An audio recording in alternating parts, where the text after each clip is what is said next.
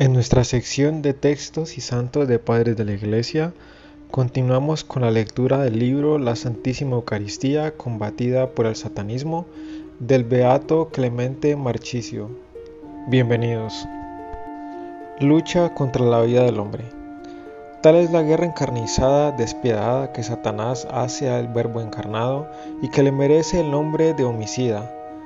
Y como el satanismo suspira por perder a todas las almas, Así, si Dios se lo permitiera, haría una horrenda matanza de todas las vidas humanas.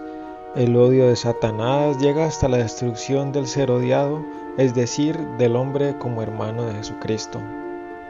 Y el sacrificio humano en los tiempos del paganismo dio la vuelta al mundo y todavía hoy se usa donde este espíritu de las tinieblas tiene sus pagodas, o sea, en dos tercios del orbe terráqueo,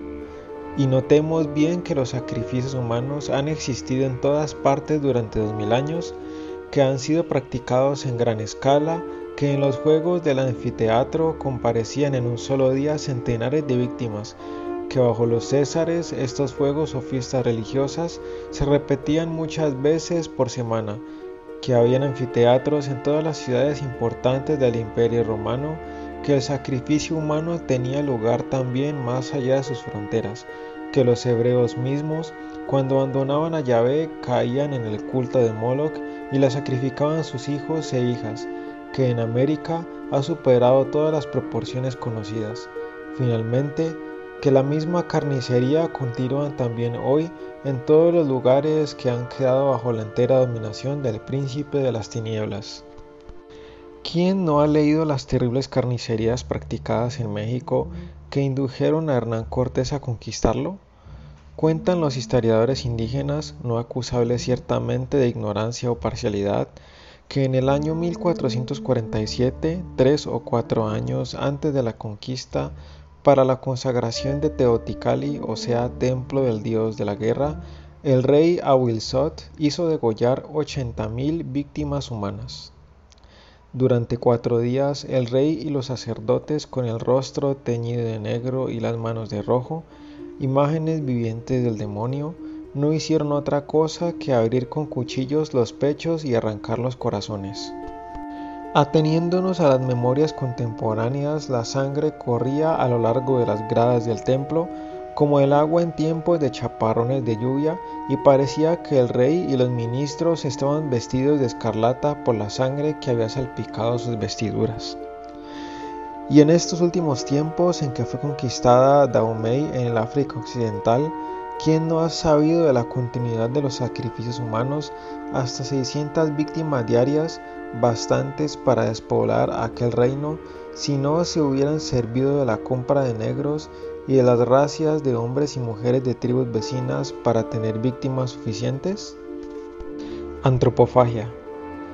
Pero no se contenta el satanismo con las víctimas humanas que le son sacrificadas. Si él pudiera, es decir, si Dios se lo permitiese, haría una matanza general de todos los hombres que tanto odia,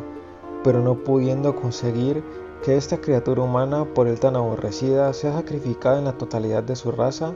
quiso que al menos los que no hubieran de ser sacrificados, participando en el sacrificio al comer tales víctimas, manifestasen con tal acto religioso ser sus víctimas, y aquí de donde vino la antropofagia.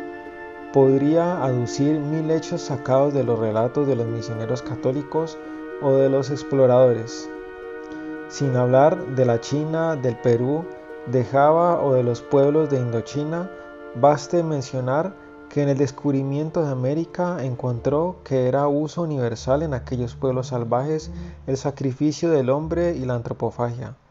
costumbre que hasta hoy se practica en Oceanía y en África Central. De manera que se puede decir que el sacrificio humano y el devorar la víctima humana no es producto de la imaginación ni el resultado de una deducción lógica, ni un asunto de raza, de clima, de época, de civilización o de circunstancias locales, es un asunto de culto querido por el satanismo por odio al verbo encarnado y al hombre su hermano. Por lo tanto, es cosa evidente que el satanismo odia y persigue al verbo encarnado en su hermano el hombre, haciéndolo matar y haciéndolo matar como sacrificio en su honor. haciéndole comer a su semejante y humillándolo en todos los modos más ignominiosos.